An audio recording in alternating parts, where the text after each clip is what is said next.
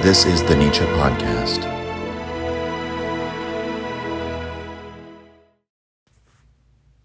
I remember one time uh, I was talking to a friend of mine, a bandmate of mine actually. We, we were on tour, you know, it was evening, and uh, before the show, we were walking around in Nashville in the park uh, near this scale model of the Acropolis that they have there.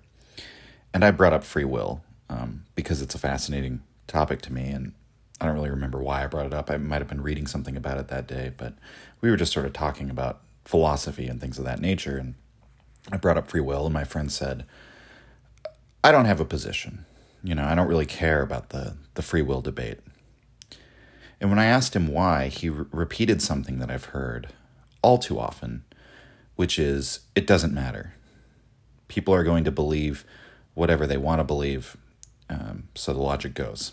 So, you know, in absentia of any compelling evidence in one direction or another, people are going to take the position that matches with their temperament. They're going to come down on the side that lines up with their own presuppositions and their intuitions. And that seems to be what generally characterizes the free will debate, to be fair. I mean, because it's gone on forever and ever, and there's never been any definitive answer, even within the context of religion, at least in terms of Western society. You know, different sects in Christianity have different opinions on whether man's will is free or not.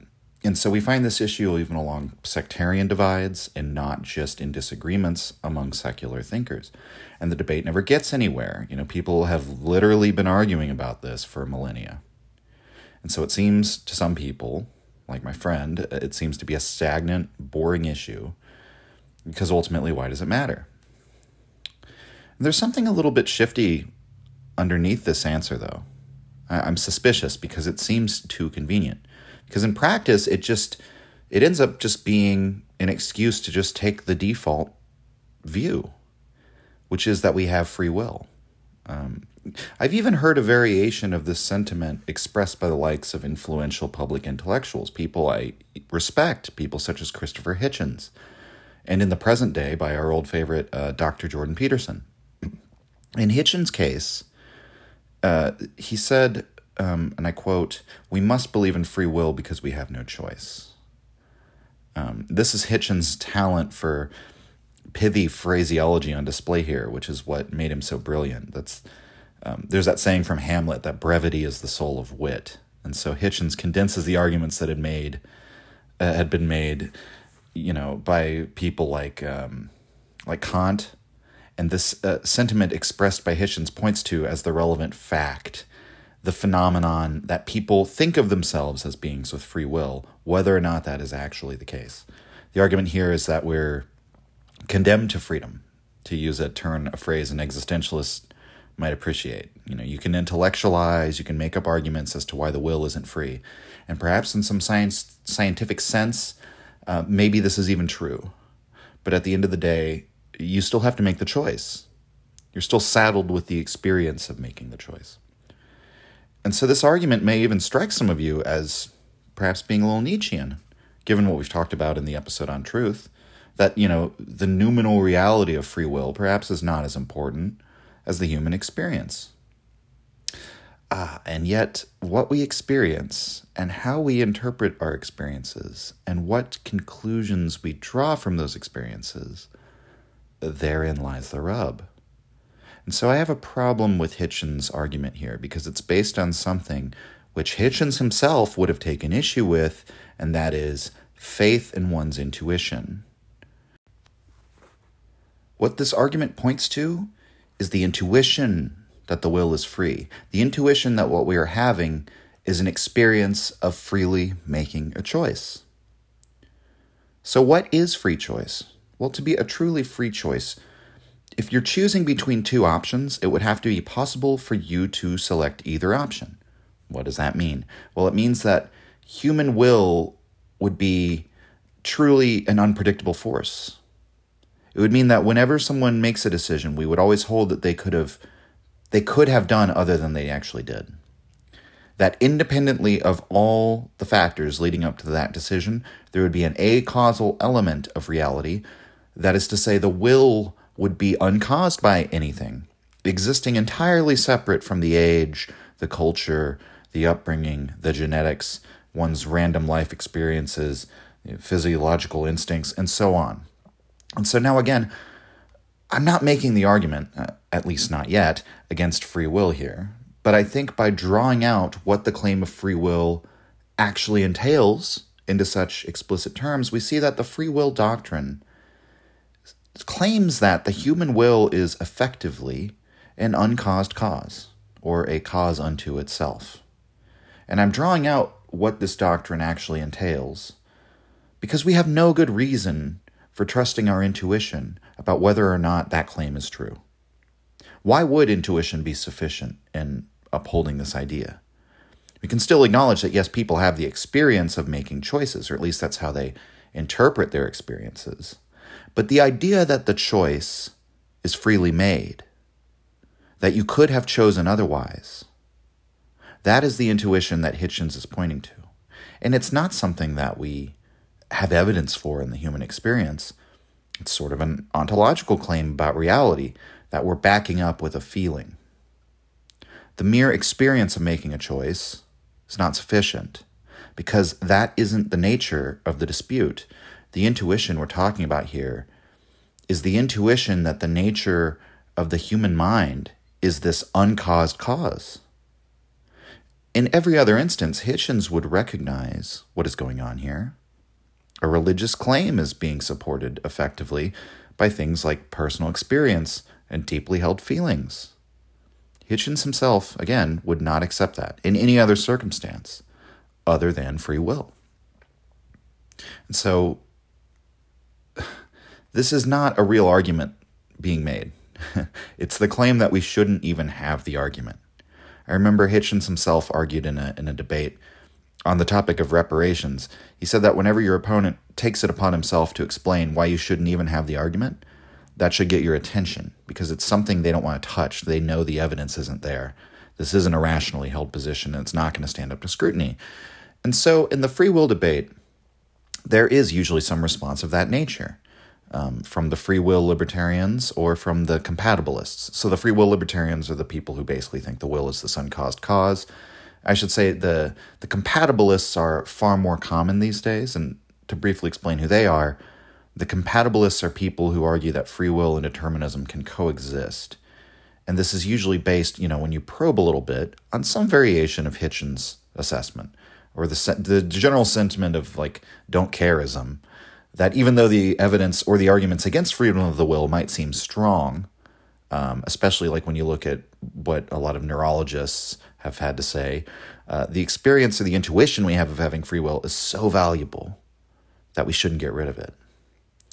Um, and the reason why the free will idea is valuable is outlined rather well by Jordan Peterson, who I mentioned, who has been known to say, and uh, you know, I'll just kind of paraphrase here because I don't have a direct quote in front of me, but he'll say things along the lines of like, "Well, you can get rid of free will as an idea, but that's just the entire foundation of the whole moral and legal traditions that are completely central to the ideas of Western society and individualism." You know, that the individual is this sovereign being who has their own free choice. So you can get rid of all that, but I don't think it'll work out well for you. You know, Jordan will say things somewhat along those lines. And so again, we may notice here, Jordan is arguing for holding on to a belief because of the good consequences of that belief and the bad consequences if we let the belief go. He doesn't consider that, in spite of everything, perhaps our moral and legal traditions are in fact based on a lie. And that therefore, that would mean that what we call justice is actually a form of injustice, wouldn't it? Which would, of course, mean there are bad consequences to keeping the belief also, and good consequences to getting rid of it. You know, again, I'm not particularly interested in like fleshing out an argument along those lines here. I'm just pointing out that if you're going to say that we can't get rid of free will because of some advantage it gives to believe in it, you leave yourself open to that counterargument. Okay, what if it gives greater advantage to get rid of it? And is that seriously what the argument should be about? What, what, what the nature of our noble lie should be? Is that really like a Petersonian style argument? But in any case, Peterson says no, you simply have to go on believing in free will, even if it's not true. And so at this point in the podcast, I could understand if you, the listener, is now entirely sick of the free will debate because usually the form it takes is people bringing up irrelevant information and appeals to emotion and appeals to tradition or convention and just merely expressing their own moral prejudices rather than really making an argument. And usually this is because they don't want to have the argument. Um, and this applies to the determinists as well. I've kind of taken the piss out of the uh, the the free will libertarians and the compatibilists, but oftentimes the determinists just sort of say, ah, "It's been proven by science. It's been proven by neurology," and some of the you know evidence that they draw on is not as strong as they think it is. But we're going to set all that aside because that's not going to be the topic of the podcast. We're going to approach this um, psychologically. And so uh, this is where Nietzsche comes in.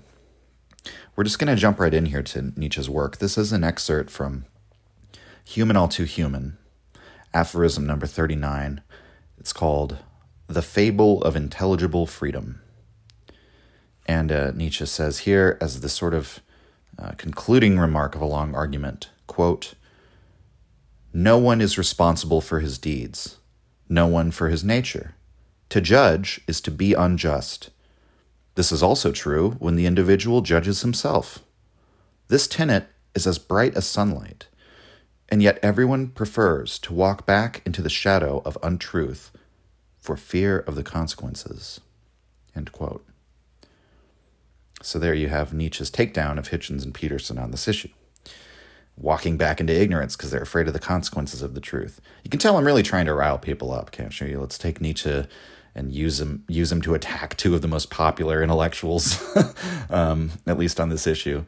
But so to speak seriously, though, this is this is the whole picture right here. Nietzsche here goes he goes straight around the issue of the will as a causal force, or as an uncaused cause, or whether external factors overwhelm the internal, or whether people have the experience of making choices, which are all, in my view, um, oftentimes the way these issues are explored are, are somewhat distractions from the central issue.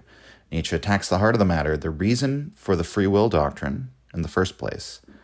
And the heart of the issue is the assertion of a person's moral responsibility. Our moral responsibility for our actions is the motivation that laces the entirety of our thinking on free will on, on a cultural level. The whole point of our conventional belief in the phenomenon of free choice, aka belief in the will as this uncaused cause, at least to some extent, is to prop up this belief in the responsibility of the human being in a moral sense. This is what all our moral judgments about people are based on, after all, isn't it?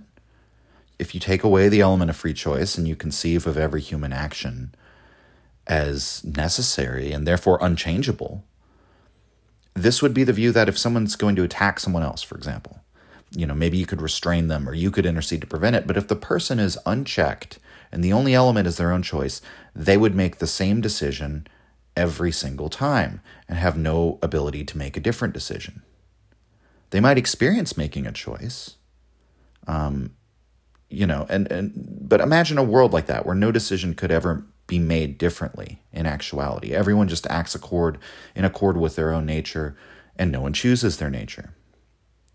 Um, you know, a lot of people would conceive of like if an animal were to attack somebody, like if you were to get attacked by a tiger, most people don't conceive that the tiger made a rational choice.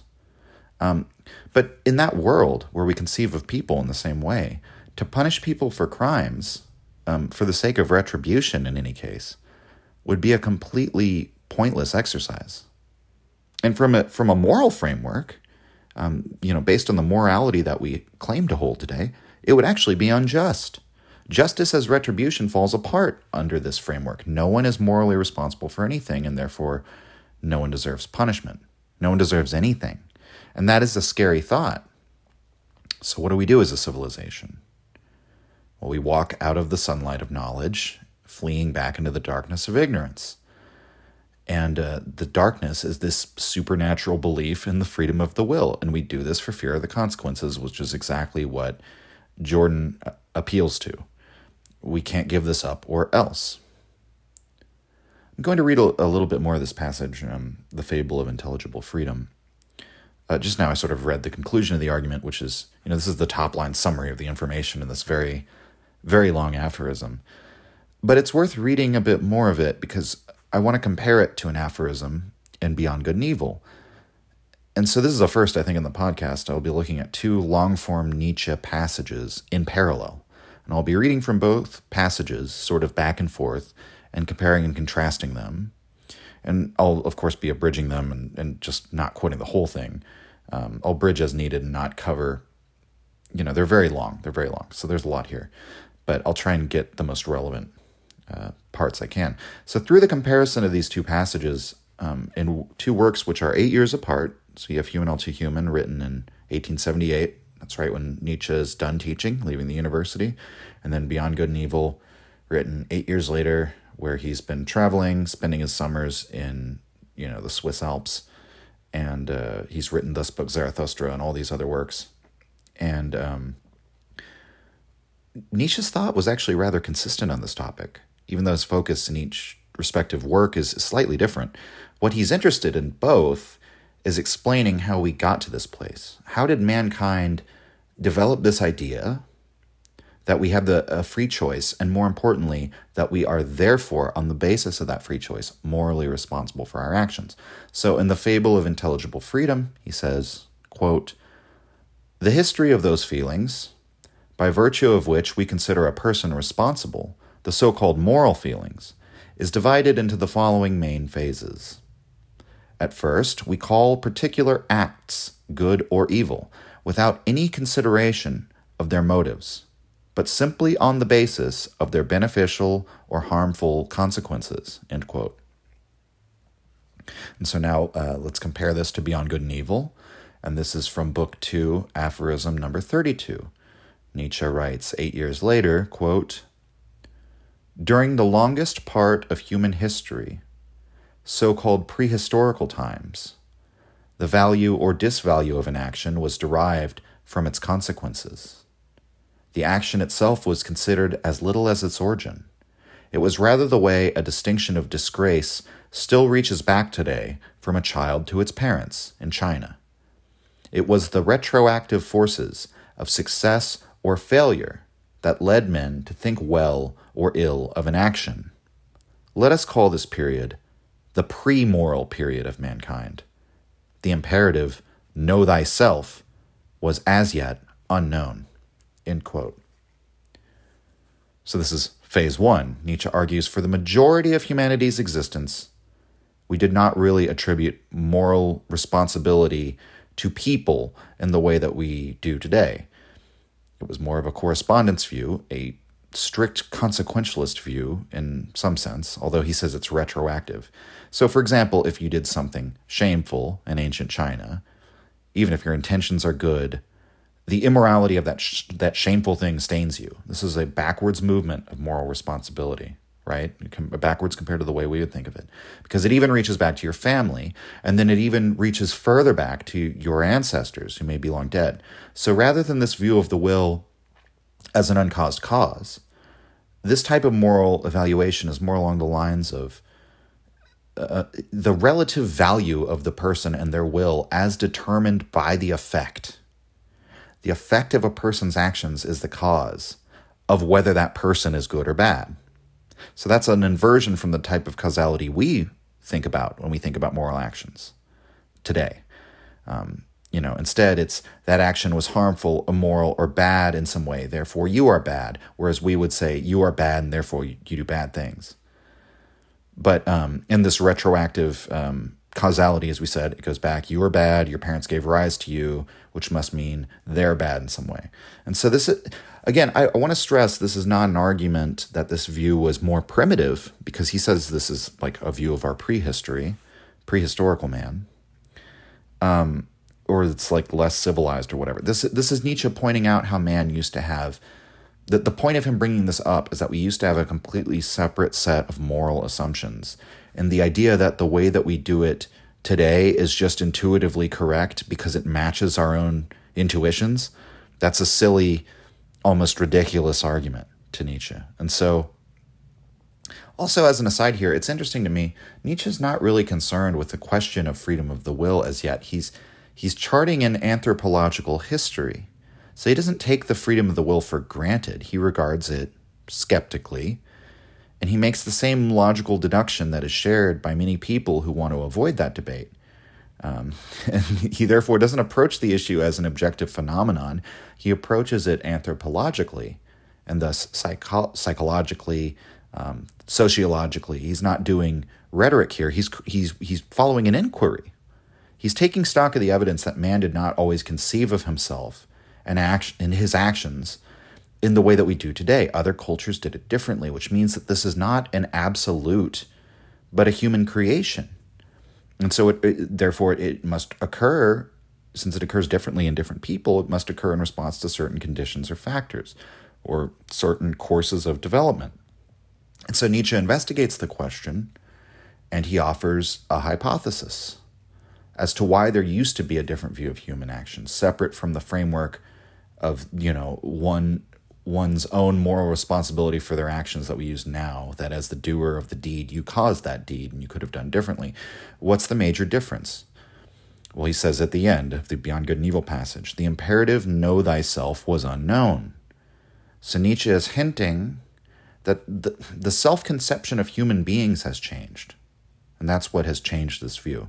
Perhaps there was once a more, um, shall we say, a more natural view of the human being, a view of the human being as a, a confluence of internal forces rather than this single solitary soul governing the body. And it's worth noting, um, just briefly, in support of this viewpoint, uh, this view that maybe ancient people had a different view. In ancient China, which is actually the country that Nietzsche mentions, the view of the human being was actually very similar to this that the human was not seen as a thing with a soul, but as the product of all these things like humors and different elements and different natural forces that are within you, but they're also the things that constitute everything material in the universe. And these forces interact, and through this dynamic interaction, they, they produce the human being as a sort of a, emergent phenomenon. Michael Puett has uh, discussed this. If you want to know more about this topic, I'll I'll link his lecture on Confucianism for anyone interested in the uh, the show notes. But this Chinese view, or the Nietzschean view, they're not all that different. Um, so this is further evidence that Nietzsche isn't he's not denigrating the pre-moral view. He's pointing out that the fact that man once held these different presuppositions, which therefore will undermine our faith that our own presuppositions must be correct. So, returning to human all too human, he outlines the change in perspective that occurred. Quote Soon, however, we forgot the origin of these terms and imagined that the quality good or evil is inherent in the actions themselves, without consideration of their consequences. This is the same error language makes when calling the stone itself hard, the tree itself green. That is, we take the effect to be the cause. Then we assign goodness or evil to the motives and regard the acts themselves as morally ambiguous. End quote. And so uh, we'll compare this again to Beyond Good and Evil, um, 32.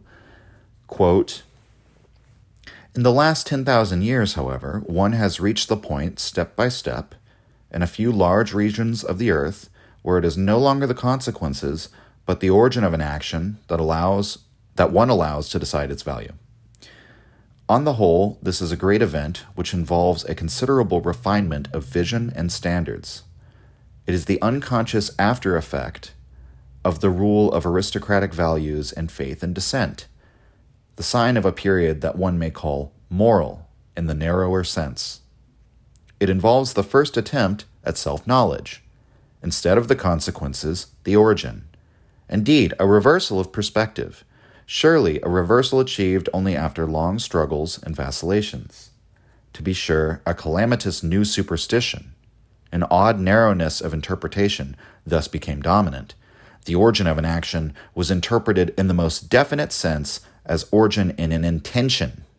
One came to agree that the value of an action lay in the value of the intention, the intention as the whole origin and prehistory of an action. Almost to the present day, this prejudice dominated moral praise, blame, judgment, and philosophy on earth. So it seems as though what he provisionally recognized and outlined in Human All Too Human, he developed in much more detail in Beyond Good and Evil. And so I'll try and sum up the entire picture up to this point. The second stage is the moral stage of mankind, and this is the stage we're still in now. We judge one's morality or immorality as a quality of the individual themselves. We call a person good or bad. And notice in both passages he says that um, you know to be to be ju- to judge people solely by their intentions. This is a further narrowing of focus as to what makes the person good or bad. That's a separate development in and of itself. It's still in the same era of the moral, um, the moral phase of mankind, but to not just say that it was the origin of the person, it's it's another further step to say it's actually it's it's specifically in the intention. Um, in the Beyond Good and Evil passage, he suggests that the relocation of one's morality or immorality at the origin can even be thought of as sort of an achievement, right? Whereas he calls this more narrow focus on intention uh, calam- potentially calamitous and a, a new superstition. So this is the result of cause and effect thinking to some extent. We now prefer to see ourselves as causes rather than effects. So this moral view, even if it's not deterministic, is uh, much more mechanistic, mechanistic than the pre-moral view. So, at this moral stage of mankind, it, it corresponds to the refinement of religious thinking in Europe also. What matters is what's in the heart, what matters is what you believe, and so on. That's like the real judge of, of souls. So, we can see this, this shift in the cultural consciousness. This, this finds its way into our legal system. Um, such that if you know if you run someone over with your car on accident, you'll get a very different charge and a very different sentence from someone who runs over their car uh, run somebody over in their car on purpose. Which, you know, I would say that's all to the good, obviously, because, because there might have been a time in human history, and I think Nietzsche is correct about this, where if you cause the death of someone like in your tribe, for example, the tribe is probably going to consider you bad regardless of your intentions, um, just because of the calamity that you caused. But um, let's zoom in a bit and consider what Nietzsche chooses to focus on uh, in Human All Too Human, uh, contrasted with what he focuses on in Beyond Good and Evil. In Beyond Good and Evil, he focuses on how this belief in the freedom of one's will is actually a product of the aristocratic morality. So interestingly, Nietzsche sources this faith in one's own will as the, like the true origin um, of the action. He sources this to the upper classes, the nobility, the people who had power. And this has a sense to it because these are people who experienced making decisions and reaping the consequences that followed. These are people who gave orders, they commanded armies, gave laws by decree, and so on. We're speaking, you know, in ancient times of man's vast prehistory and ancient history. And so Nietzsche writes, and I'm, I'm paraphrasing here, that this political sense of freedom, the literal power to effect changes simply by expressing one's command, shaped this view of the will as this independent governor that issues orders to oneself, which is to say, to one's body. So, if you recall everything we discussed um, in the previous episode about the body and its drives, we might recognize that this view of the self as a mind driving a body is still an error. It's incorrect. But Nietzsche says this came from the upper classes, this faith in free will, and it enters our society through them. And so we should maybe have some respect for it in his view, given you know Nietzsche's general view of the upper classes or of the ancient nobilities, the ancient warrior aristocracies who Nietzsche admires. But on the other hand, um, as he points out in Human All Too Human, this is a trick of language. We're taking motive and intention and reifying it into being the origin of the action. But Nietzsche doesn't believe that our conscious motives are actually the cause. And and furthermore, there is potentially, you know, this calamitous innovation that one's intentions are what make you good or evil. And so, what we might notice here is that Nietzsche is leaving the door open for a fatalistic approach to morality that I'll later describe in, in greater detail um, by saying, uh, sort of, that the the it's it might it might have been an achievement to see um, one's actions as just sort of an outflowing of their own nature. This is like he's leaving open a virtue ethics approach to morality, a character based approach to understanding morality, um, which is, you know, we find that ethical framework in the ancient Greeks. So no surprise there that Nietzsche um, is a fan of that. But he thinks the intentions based morality, the morality that says you were a good or bad person because you chose wrongly, is a sort of pathological fixation, um, like a sickness of causality laden thinking, an obsession with finding the definite origin of a human action so that the blame can be laid there. And thus, if you've been tracking with me so far, you'll recognize that basing our moral judgments on, on uh, intention depends on this contrivance of free choice that we have to posit about the human being. And so this further sharpens the view of the human being as being an ego, as an ego consciousness. This is the self as the rational, voluntarily governing ego. And Nietzsche doesn't think that that's a good picture of the self. Um, and he doesn't agree with the moral responsibility element that comes with that. And so, what is the actual self in, in Nietzsche's view? What is, what is the cause of man's actions then? Well, um, we already sort of outlined the Nietzschean view that the self is the body and its drives, which we discussed in episode 9. And the cause of man act- man's actions are the drives. Our drives are the leading string of the consciousness's notions. Uh, the true self resides in the body. The body is made up of a bunch of distributed impulses, instincts, physiologically rooted desires, and value judgments. And one, when one of these drives um, makes itself felt, it, it pulls on the awareness of the consciousness. It motivates the conscious mind to use its reason to get what this particular drive wants, whether that be, you know, um, something as complex as social validation, maybe something more basic like asking someone out on a date because you know of a more base drive such as you know just being physically attracted to them. So maybe something as simple as hunger something sated as simply as hunger. The conscious mind produces a story then to explain why it is doing such and such a thing it gives a rational explanation to itself of its own actions and thus we don't have in actuality a unitary governing self-consciousness as it is customary to believe. Rather, each person is this multiplicity of often competing drives.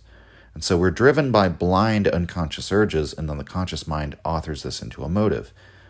So, motive, intention, and the experience of free choice, in Nietzsche's view, is not actually the driving cause of a person's actions. Again, this a lot of this is covered in the previous episode, so I'm not gonna I'm not gonna pull up any more source material to cover this. So if you know, listen to that episode if you want more information on this, if you haven't heard it already. But so if if if, if intention is just a, a post hoc narration of a relatively um, powerless ego consciousness, powerless in comparison to the drives, and the actual reason for human being's actions is is is an unconscious motive, what we might call a stupid impulse, then the person cannot be judged good or bad because of their intentions um, any more than we can call a, a person, you know, good or bad simply because their actions had bad consequences, which is like the ancient, the pre-moral view that Nietzsche outlines. So these are these are both mistakes, just on in a logical sense in Nietzsche's view. So what is the next step? Well, he outlines it in Human All Too Human. Quote, we go even further and cease to give to the particular motive the predicate good or evil, but give it rather to the whole nature of man. The motive grows out of him as a plant grows out of the earth. So we make man responsible in turn for the effects of his actions, then for his actions, then his motives, and finally his nature.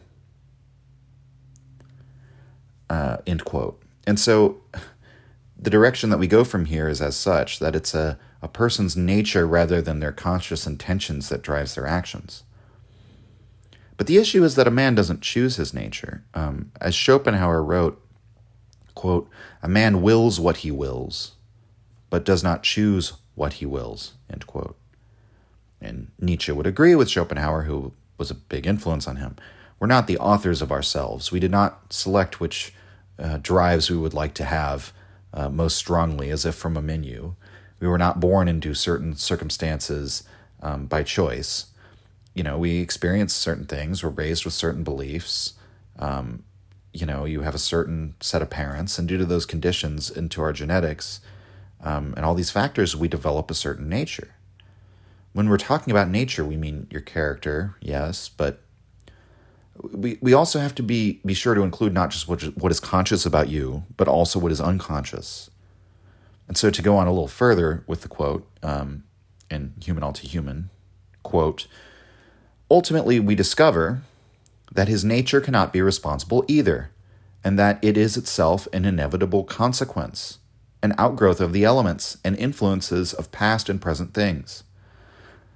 That is, man cannot be made responsible for anything, neither for his nature, nor his motives, nor his actions, nor the effects of his actions. And thus we come to understand that the history of moral feelings is the history of an error, an error called responsibility, which in turn rests on an error called freedom of the will. And so this is not just the history of how man came to believe in this fable of moral responsibility, it's the history of another more fundamental error which affected man's development in this moral sense. And this is the, the error of the freedom of the will, as Nietzsche says. And he he gives us the direct, explicit statement of their link here in this passage. Now, here the passages uh, diverge a little bit, interestingly, because in Beyond Good and Evil, in the third step he moves on to, it, it like it seems like he's giving a, a more uh, where the free spirit should move on to in the human all too human passage, right? Um, whereas in Beyond Good and Evil, he he he just he talks about it in a slightly different manner than he does in Human All Too Human, um, and he he because he's speaking about it in world historical terms in terms of ages, and so here he predicts a period that is beyond the moral, which is to say extra moral, and so uh, quote don't we stand at the threshold of a period which should be designated negatively to begin with as extra moral? After all, today, at least we immoralists have the suspicion that the decisive value of an action lies precisely in what is unintentional in it, while everything about it that is intention, everything about it that, that, that can be seen, known, conscious, still belongs to its surface and skin which, like every skin, betrays something but conceals even more. End quote. So that, as he says, to repeat, the decisive value of an action lies in what is unintentional in it, which is to say, the meaningful level of analysis of the human being is the analysis of their nature, of that which is unconscious in them, unchosen, instinctual that if we take this view of human beings deadly seriously, of the self as a multiplicity, of the unconscious as the driving force, and so on, where we arrive at is an extra moral view of human beings. And so, where the passages diverge is that he seems to suggest we're, as a whole civilization, maybe at the threshold of moving on to the extra moral phase. But I don't know, maybe. I, it's my interpretation. So we, we might recall he wrote in the passage we quoted from in episode 9 from the Dawn that each person is an unknown text to himself, upon which the consciousness is merely a commentary, a commentary on a, a text unknown. And so looking to the individual's conscious intentions or their own narrative explanation of themselves and who they are is folly. And so, thus, in this extramoral phase, every person is a a completely amoral entity. Um, everyone's returned to the level of moral irresponsibility that we might attribute to an animal, which is not to be degrading, by the way. You know, Nietzsche writes somewhat um, poetically about this at the end of Human All Too Human um, in one of my favorite aphorisms. It's called Truth as Circe. Circe was, of course, the witch who controlled one of the islands that Odysseus and his men um, visit on their Odyssey and uh, Circe uses her magic to turn men into pigs. So once again, uh, Nietzsche picks a, a woman to embody truth and to illuminate this particular aspect of truth. He picks Circe and he writes, quote, Error has turned animals into men. Might truth be capable of turning man into an animal again? End quote. And so, an example I'm, I'm I've brought up uh, among my friends that they all, you know, I'm fond of bringing up to illustrate this point is the fact that if, you know, say an elephant were to go on a rampage and kill a bunch of innocent people, most people living today in the Western society would not agree that the elephant, you know, needs to be punished for retributive reasons. They wouldn't say it deserves to suffer and die. We don't assign moral responsibility to the elephant. But it wasn't too long ago that there was, in fact, an elephant lynching right here in America. In 1916, an elephant named Mary, who killed a circus handler, was hanged by the neck, using a crane to do so, and killed. Uh, now, psychologically, this incident is a it's like a gold mine of dark insights into human nature and just how cruel and sadistic and ignorant people can be. But there's an element of this incident that seems to suggest that the people thought the elephant needed to be punished, that it did deserve to suffer and die, for whatever that might mean in the case of an elephant. The argument here would simply be that, uh, as confused and ignorant as such a group of people who would lynch an elephant for murder would seem to us today, Nietzsche is suggesting that perhaps there will come a period in human history where we would regard the kind of people who would execute a human for murder in the exact same fashion as simply confused or perhaps just like lying to themselves. So, you know, maybe they can have some fun engaging in some good old fashioned cruelty. So, all right, so we've spent a lot of time with those two passages because I think they flesh out um, the most important parts of the Nietzschean position on the will very well. And again, again, it demonstrates this unusual consistency that Nietzsche shows. But um, I, I want to keep going through. We're going to set aside the Beyond Good and Evil passage, but I want to keep going through the passage in Human All Too Human. Um, even though we've already we've I guess we're just doing a deep dive on this one passage. Um, hopefully, we'll, we'll, get to some more material. But um, Nietzsche here references Schopenhauer. And one gets the impression that some of Nietzsche's thought on this issue like developed out of this disagreement that he had with the views of Schopenhauer. So I've already mentioned that Schopenhauer disagreed with the idea of free will in the simple sense, and that he thought we don't freely make these autonomous choices day in and day out. Rather, our actions flow forth from our nature. But Schopenhauer believes that we do have some responsibility for our own nature. And Nietzsche disputes this. And central to their dispute is a feeling. And this feeling is a very common one in the human experience. It produces one of those intuitions that Nietzsche sees as like the driving force behind this belief in free will. And that feeling is guilt. And so I quote from the fact of man's displeasure, uh, and I should explain. So when Nietzsche says displeasure here, he means displeasure after an action. So bad conscience, guilt, etc. Back to the text. Quote From the fact of man's displeasure, Schopenhauer thinks he can prove that man somehow must have had a freedom, a freedom which did not determine his actions, but rather determined his nature. Freedom that is to be this way or the other, not to act this way or the other. Man becomes that which he wants to be.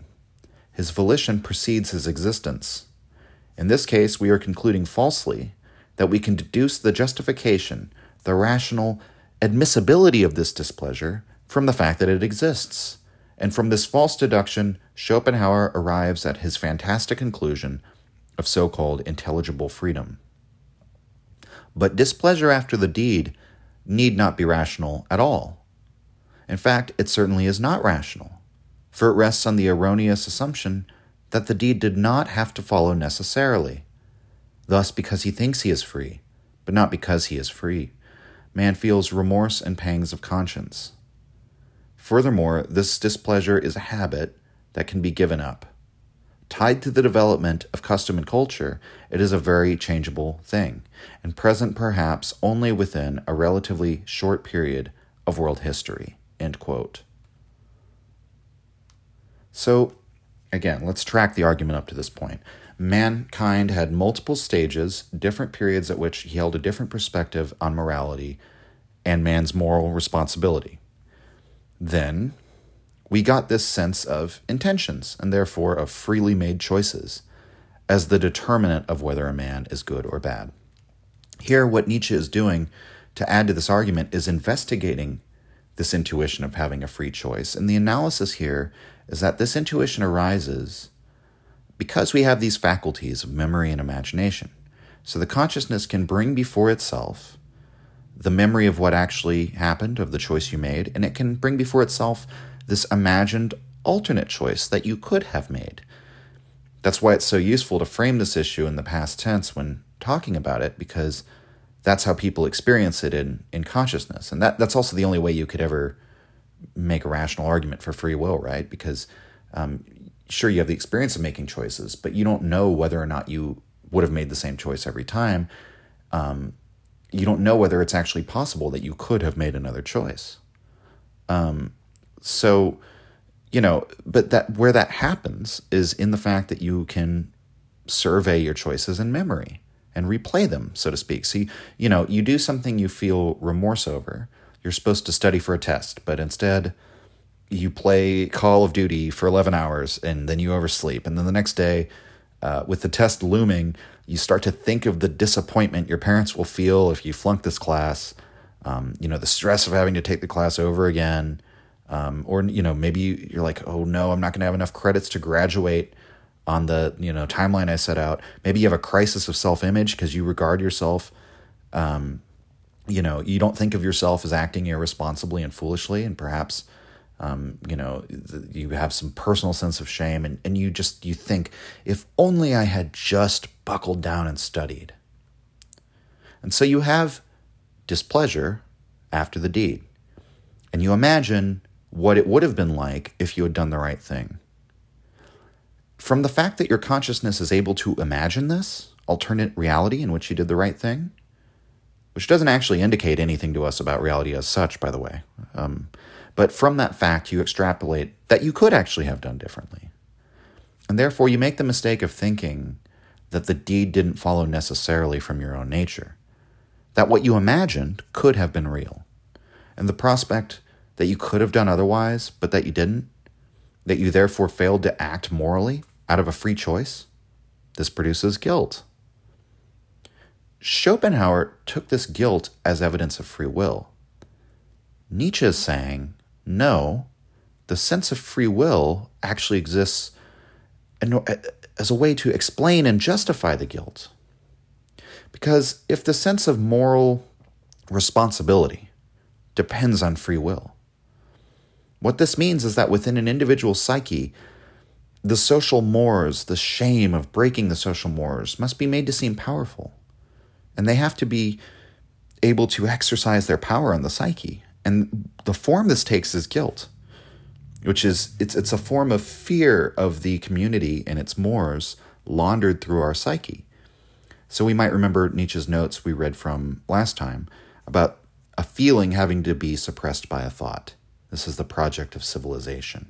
The community demands, the individual control their impulses, and so we must bring the thought of fear before our mind's eye, and that is the fear of the community, fear of punishment, fear of shame, or whatever, in order to suppress the impulse.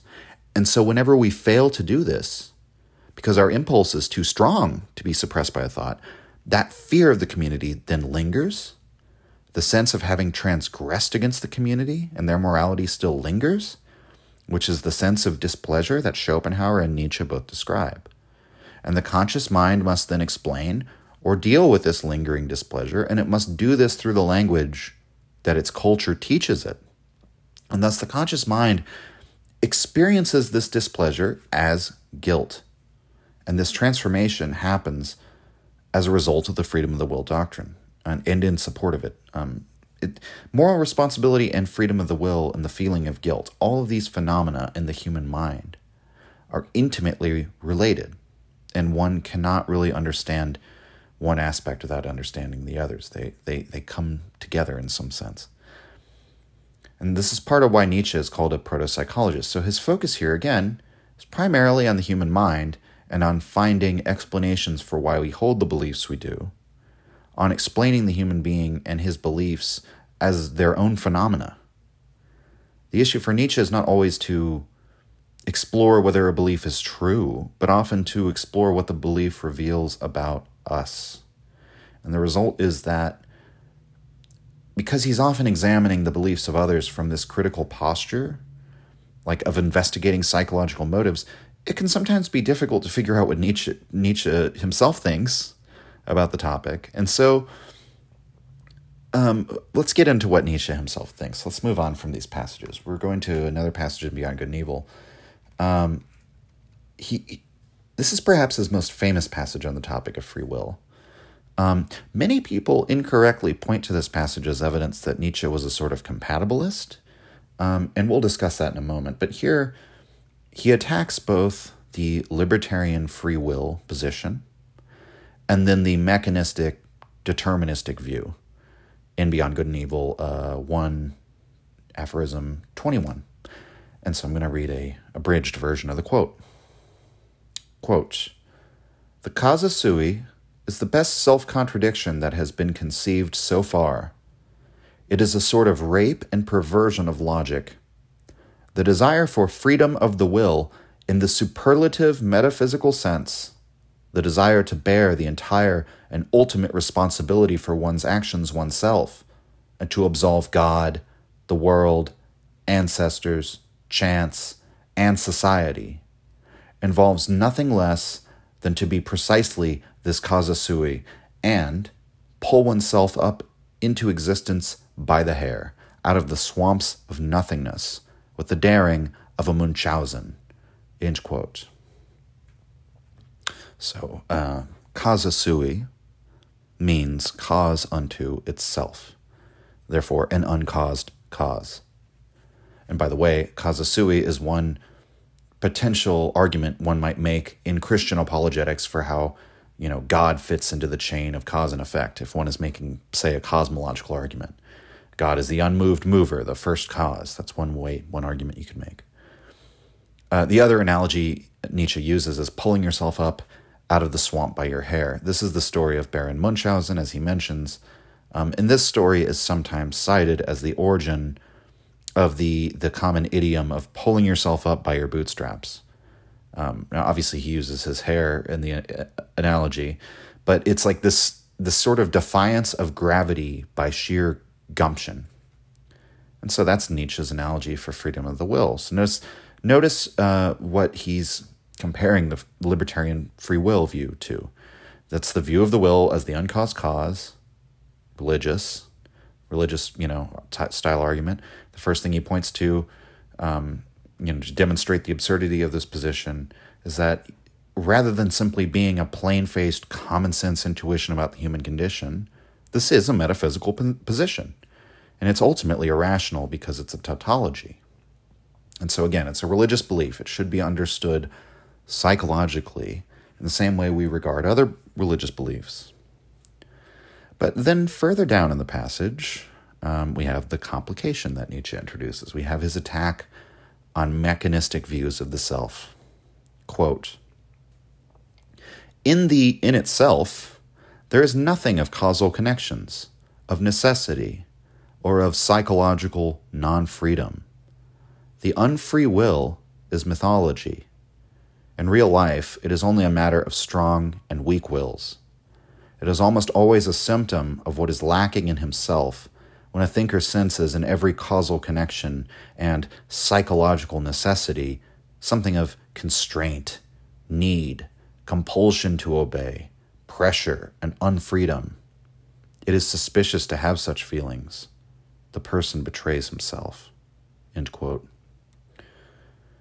So here he psycholo- psychologizes, psychoanalyzes the, the determinist, um, which is a, you know, the belief we have no free will for, for mechanistic reasons. And Nietzsche's rejection of free will, this is, so this is the key thing to understand. His rejection of free will is his rejection that there's a causal chain between one's intentions and their actions. He disputes this um, for many reasons, but among them is the reason that we shouldn't. He, he, he questions whether we should reify causality as an explanation at all. But the determinist takes causality to the extreme. Rather than seeing his own will as a cause, um, he takes you know this this view of causality as a world explanation to its to its total conclusion and sees that all these external causes overwhelm his own will. This this um, this also comes from the religious model of the self we've inherited that the self is the synonymous with the ego consciousness. Um, so, you know, you wouldn't have this problem if you were to con- reconsider your body and your drives and impulses as just as much yourself as your rational mind, right? One wouldn't say they were compelled or forced by a drive like hunger or thirst or a sexual need or whatever, because they would say that's me. You know, I'm not, how can I, can, you know, that's not me enslaving me. That doesn't make any sense. So Nietzsche says the view that seeing all of your, what would you say, the forces that, in conditions that compel you, the people who, who take that view, that reveals a sense of weakness. People who do not feel in control or they don't wish to feel in control. They, they wish to cede their responsibility for themselves. And so, um, where do we have it here? He goes on to say in this passage that it's revealing about the determinist that the first thing he does is take the side of criminals, you know, that or that that he's the first to take the side of criminals. The determinist is always pointing out the injustices in our system, owing to the fact that the will is not free. Um, as I did, basically, at the start of this episode, if you've been paying attention. So, what the determinist or the mechanist is really looking for is like absolution, to not be indicted by the fact that they're weak.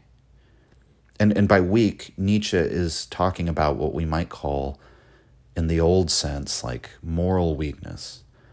Somebody who feels divided within themselves, you know, fighting between two equally powerful drives that they can't keep in check or in balance. And so, say, the desire to have a job and raise a family and so on against an alcohol addiction. Let's, you know, imagine such a person who just cannot get a handle on their drinking, no matter how they try, and it's getting worse and worse, and they, they can't see how they could go without it. It's easier for such a person to believe they're simply doomed and have no control over the situation and not face up to the harsh reality, which is why in you know AA, which I know it's disputed how well that works. I've heard their numbers are like they maybe help a quarter of people beat alcoholism, but they they want you to acknowledge that you're you're able they they they, they simultaneously want you to acknowledge that you have to remand yourself into a higher power, but also you have to take total responsibility for yourself.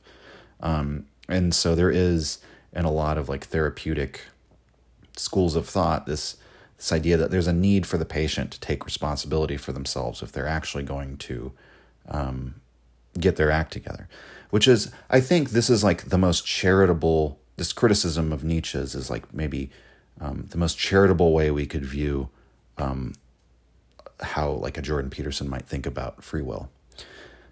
But on the other hand the person who who wants to basically say that they are themselves entirely their own creation and pretend that they did author themselves, that everything in their life is is by their own free choice. This is this reveals a naivete about reality. This is the strong but foolish view that comes to us through the nobility. Um, Nietzsche writes about this elsewhere in uh, Book Nine of Beyond Good and Evil. He says, "quote The noble soul accepts the fact of its egoism without any question mark." End quote. So notice here we have the Nietzschean relationship with the truth and all its complications appearing before us once again. Because Nietzsche acknowledges that there's something strong in the view of feeling responsible and independent, even though that view is also ultimately incorrect. And he also acknowledges that the people who wish to believe in unfree will, which I would say, um, from everything we've read, is the less wrong view, um, even though it has its causality superstition. Um, but according to Nietzsche, people who wish to believe in this are often driven by weakness and like a lack of satisfaction with themselves. And so he's simply pointing out the blunt reality that embracing an idea because you wish to be absolved of guilt is not that's not a good or healthy motivation for embracing that idea. Um, and so, furthermore, even though Nietzsche has basically winnowed away any possibility of claiming that our intuitions of free will are based on anything rational, uh, he points out in a section of Twilight of Idols called The Four Errors that mechanistic views, you know, the mechanistic ideology, is itself not strictly rational either. As I mentioned before, Nietzsche doesn't believe we should reify cause and effect. He thinks causality is a useful interpretation, but it's not explanatory. Um, it, it's not an ultimate explanation of anything because it either leads to an infinite regress, because every cause is also an effect, and every effect demands a cause. So it's either causes all the way down, the same way it's turtles all the way down, or you have to posit an uncaused cause, which Nietzsche says in the passage we just read from is like the worst explanation of logical explanation for anything that anyone's ever come up with. So basically, to put this into the least contention ter- contentious like terms I can think of without getting really bogged down in this detail, Nietzsche thinks cause and effect is a linguistic framework for describing reality, but it's not an objective phenomenon. It's just an interpretation of objective phenomenon because it rests either on this infinite regress or some other absurd explanation like a causa sui. So it can't be the ultimate explanation. Um, so he writes in the Four Errors of how this um, skepticism uh, towards causality applies to consciousness and our his view of how we interpret our consciousness. Quote We believe that we are the cause of our own will. We think that here, at least, we can see a cause at work. Nor did we doubt that all antecedents of our will, its causes, were to be found in our own consciousness or in our personal motives. Otherwise, we would not be responsible for what we choose to do. Who would deny that his thoughts have a cause, and that his own mind caused the thoughts? I'm going to keep going in this passage, but skip a little further down where he again gives a sketch of his own viewpoint, which is, is beyond these old errors.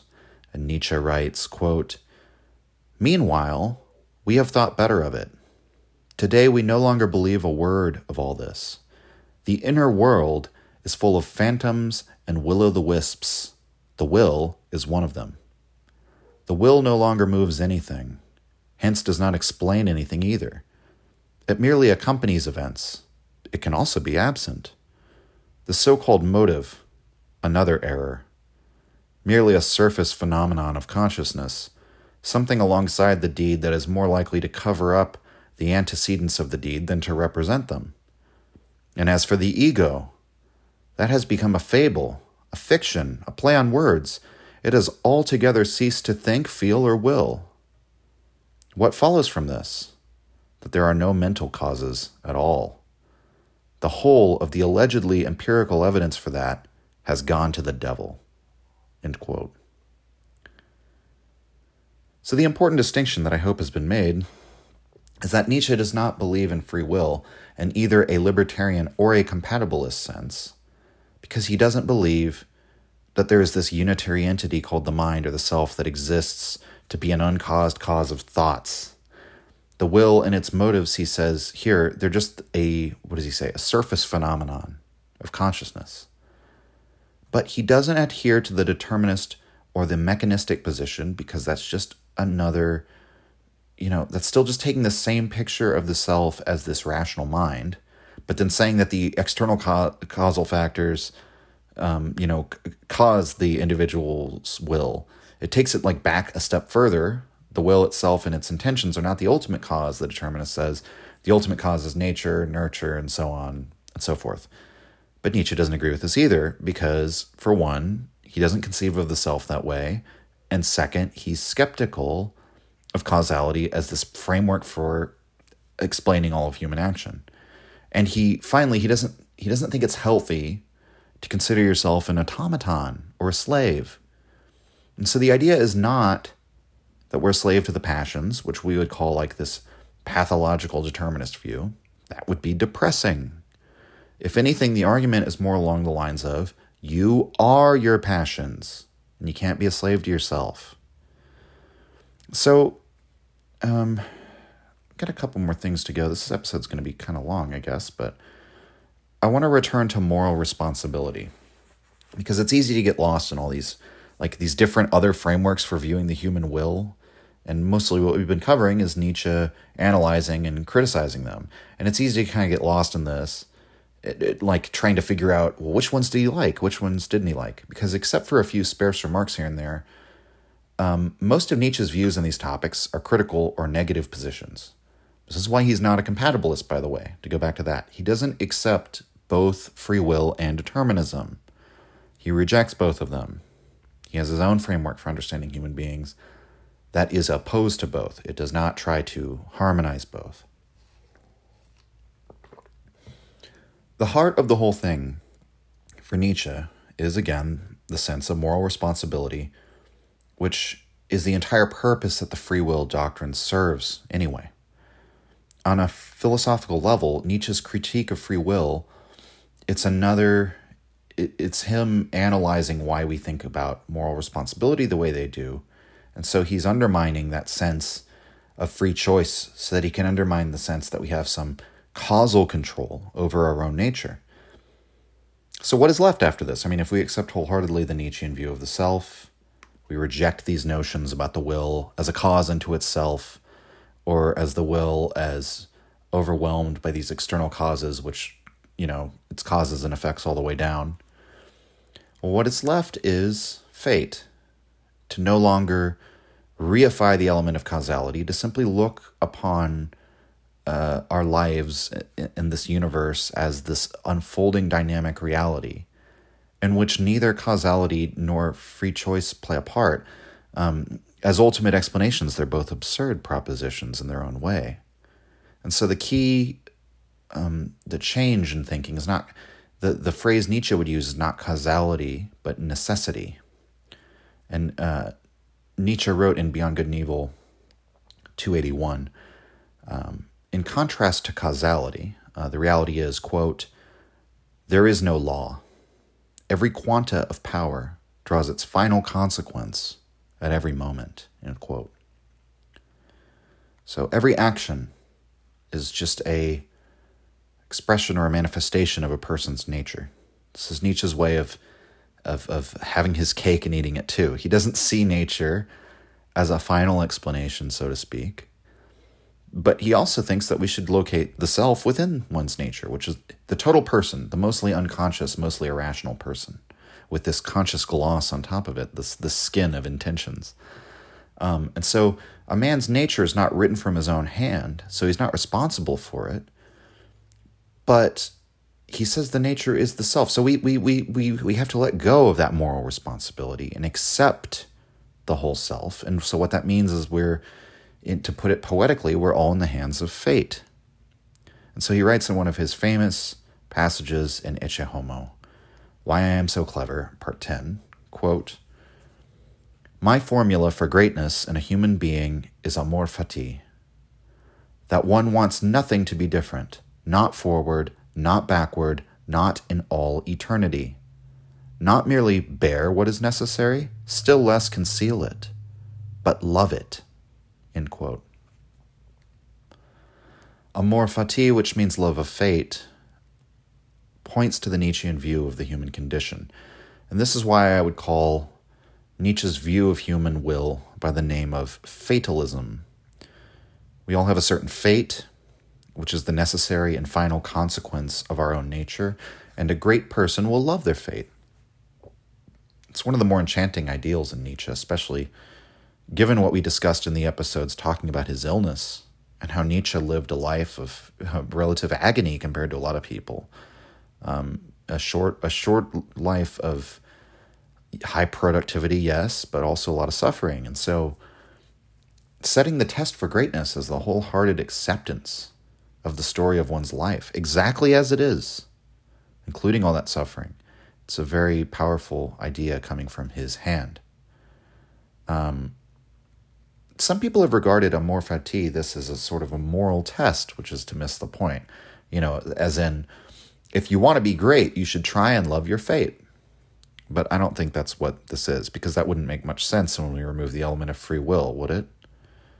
On the contrary, Nietzsche is using this as a litmus test. He's saying, By their fruits shall you know them. You know, you can know a great person by the fact that they love their fate. So, can you love your fate? If so, you have a shot at being a great person. What about all the people who have like horrible or ignominious fates? Well, tough luck.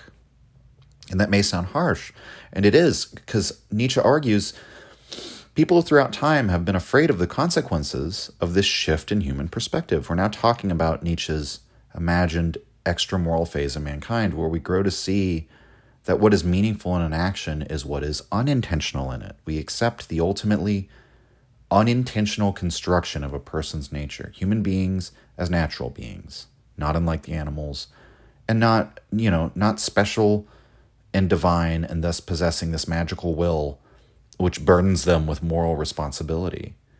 And moving on to this extra moral phrase, beyond all that, it's hindered by the fact that people are afraid. Um, Nietzsche, on the other hand, he hopes for this shift in perspective to eventually emerge. Um, he writes in Thus Spoke Zarathustra in uh, the passage on the tarantulas, quote, Therefore do I tear at your web, that your rage may lure you out of your den of lies, and that your revenge may leap forth from behind your word, justice. Because for man to be redeemed from revenge, that for me is the bridge to the highest hope and a rainbow after long storms. End quote. So, this is what is made possible by this innovation in human moral thinking the deliverance of mankind from revenge. And notice he indicts justice here. He says it's a, facade. The word justice is the actual sentiment, and behind it stands this desire for revenge. We'll cover this in more detail once we get into genealogy of morality. But the desire for revenge, it's driven by resentment. And what that is, is the feeling generated when one experiences what we might, you know, call predation or violence or an assault or oppression, some use of power against themselves that they themselves don't have the power to stop. So one feels resentment when you can't repay the aggressor against you in kind. And you feel powerless and helpless. And in Nietzsche's view, will to power is the central drive in human beings. And that's why this experience leads to this poison of resentment, this anger and rage, the animal desire to discharge power that's left unsated. And this eventually makes the person consumed with the desire for revenge. Um, and in Nietzsche's view, the noble people, they're, they're not concerned with revenge. They are first and foremost concerned with themselves and their own happiness, their own creativity. Revenge is a, a counterproductive activity, it's reactive. It exists to satisfy this feeling of resentment. And so I'd like to talk just a little more about what this extra moral age entails and how Nietzsche's judgment for humanity, um, you know, might look in absentia of moral responsibility thus without the desire for revenge. And so he writes in Human All Too Human 99, quote, Those evil actions which outrage us most today are based on the error that the man who harms us has free will. That is, that he had the choice not to do this bad thing to us. This belief in his choice arouses hatred, thirst for revenge, spite, the whole deterioration of our imagination, whereas we get much less angry at an animal because we consider it irresponsible. End quote. Um, so the feeling of revenge again. So he he ties it. He hmm, he's talking here about um, how we regard other human beings in the modern day based on this feeling of revenge. Comes from Christianity and from other religions that say mankind is special, man is elevated above the animals, possessing this free will. And uh, every religion says bad people will get their just deserts by being tortured in hell. You know, both both of those are elements of Christianity. And Zarathustra, however, he permits the high hope that man could be delivered from revenge, and we no longer seek to make people suffer in the name of justice. And so, bringing up religion here, I'm just sort of pointing out how the ideas that we have about eternal justice reflect our ideas that we have about like criminal justice within our actual system. Um, and so let's go a little further. In Human All Too Human, aphorism 102, quote, We don't accuse nature of immorality when it sends us a thunderstorm. Why do we call the injurious man immoral? Because in the first case we assume necessity, and in the second, a voluntarily governing free will. But this distinction is an error. End quote. And so, remember in the Noah's Ark story, it's I, I just it, this made me think of it because he he says a thunderstorm. Um, you know, obviously the Noah's Ark story, God drowns the world with thunderstorms, but at the end, uh, there's this rainbow that, that God creates. So that's that's God's promise not to mete out punishment in that way to mankind ever again. It's God saying, the time of my wrath, you know, cleansing the world in this way is over. It's time to build anew. And so that's why Zarathustra uses that, I think, uh, image of the rainbow at the end of the long storm. And so I've brought in these aphorisms from Human All Too Human because he's talking about uh, the injurious people and criminals and things of that nature. And so if you're wondering, as sort of like a, one of the last things we'll talk about, how a society would deal with what we would call, what we would normally call immorality or criminality, Nietzsche says in the same passage in Human All Too Human, the wise man punishes not because men have done wrong in the past, but so that men will not do wrong in the future. And so this is basically a garden variety uh, support of criminal justice, but from the attitude of deterrence. It's a it's a rejection of retributive justice, it's, which it seems it might seem strange to some people for Nietzsche to end up in this position based on maybe their preconceived notions of him. Because, I mean, me personally, I would usually associate like a deterrence based criminal justice, uh, you know, attitude as being a consequentialist attitude. And that's usually more associated with like a left wing attitude. Whereas, like, people who believe we should punish for retribution tend to come from the right wing or from, you know, a religious background and they believe in like deontological or God given ethics. Um, even though Nietzsche doesn't believe in either of those like ethical theories, he's usually more associated with the right wing. So perhaps it might seem odd for him to purely believe in punishment as just deterrence to crime. But he actually goes even further than that. And it follows from all of his positions so far, by the way, that there's nothing evil about the criminal. There's nothing inherently or essentially bad about his nature. He didn't choose to be evil. He didn't choose his own criminal nature. And so that's why he writes in the Dawn 236 a str- quote, a strange thing our punishment. It does not cleanse the criminal. It is no atonement. On the contrary, it pollutes worse than the crime does. End quote. And so he he goes into great length in another passage, um, and I, I'm going to read this whole thing just to underscore how seriously Nietzsche takes this. This is the Dawn, section 202. It's describing how one day, even though this may seem impossible to us now, we would regard criminals as essentially no different from madmen, from, from people simply suffering from like a mental sickness or some kind of just they're just sickness. We'll just say sickness. And he details how you could deal with the problem of a criminal if you completely reframed his problem as of not being one of morality but of mental health you could deal with the problem in a more productive way. And so, um, The Dawn, 202. Quote, The care of health. We have scarcely begun to devote any attention to the physiology of criminals, and yet we have already reached the inevitable conclusion that between criminals and madmen, there is no really essential difference if we suppose that the current moral fashion of thinking is a healthy way of thinking. No belief, however, is nowadays more firmly believed in than this one. So we should not therefore shrink from drawing the inevitable conclusion and treating the criminal like a lunatic. Above all, not with haughty pitifulness, but with medical skill and goodwill. He may perhaps be in need of a change of air, a change of society, or temporary absence perhaps of solitude and new occupations. Very well. He may perhaps feel it would be to his advantage to live under surveillance for a short time, in order thus to obtain protection from himself and from a troublesome, tyrannical impulse. Very well. We should make clear to him the possibility and means of curing him, the extermination, transformation, and sublimation of these impulses, and also, in the worst cases, the improbability of a cure and we should offer to the incurable criminal who has become a useless burden to himself the opportunity of committing suicide. While holding this in reserve as an extreme measure of relief, we should neglect nothing which would tend above all to restore to the criminal his good courage and freedom of spirit. We should free his soul from all remorse, as if it were something unclean, and show him how he may atone for a wrong which he may have done someone by benefiting someone else, perhaps the community at large, in such a way that he might even do more than balance his previous offense.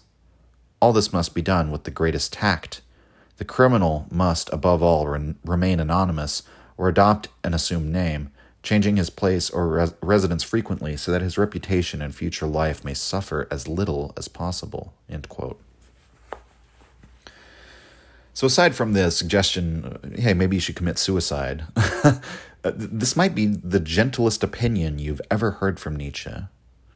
And I love that because it's subversive in and of itself from the stereotypically harsh philosopher. The man can throw you a curveball every once in a while, you know?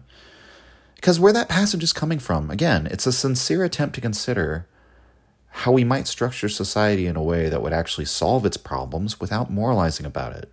Moralizing is where Nietzsche sees this giant pitfall. He sees this distorting effect on our thought. And so he's capable of going to a place that you or I might say sounds rather compassionate, but his prescription here is, again, it's not based on pity, because at other times, thinking in much the same way, he can go to a very cruel seeming place also. But this, this perspective is an attempt at dealing with the hard truths of why people do things, like commit violent criminal acts, and how we might reduce the incidence of that behavior. And so it, may, it might make us feel good to publicly hang a criminal, just like it made people in the past feel good to lynch Mary the elephant. But it's not productive, and ultimately it's based on the slave morality and the desire to take revenge and to dish out hurt to those who hurt you. Nietzsche is imagining a society that runs based instead on the extra moral framework, a society that regards each person as a natural phenomenon and not a divine magical being. And so, to conclude, uh, we're going to look at just one last passage. It's one of the most, another one of those big, heavy hitter, famous aphorisms in Nietzsche. Um, one of the most famous. It's from the Gay Science 270. Quote What does your conscience say? You should become what you are. End quote. Sometimes that's translated as become who you are. Um, this is, of course, influenced by Her- Heraclitus and his line, I sought myself. Uh, what you are to Nietzsche is not something freely chosen, and it's not something you authored. Notice he didn't say, become who you want to be. What you are is something which you must seek and discover. He also, he also doesn't say, you are what you are, you know, just simply this he doesn't just essentialize the self as this static, consistent thing. Within the framework of becoming, wherein everything is in a ceaseless flux, you are this mysterious, unknown text of a being, and you're continually transforming and continually becoming and always drawing the final consequences of your nature at every moment.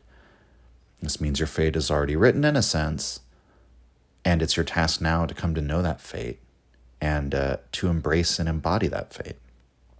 And that's why he writes uh, there's something from Genealogy of Morality. Uh, the exact citation escapes me now. The noble man lives in trust and, ob- and openness with himself.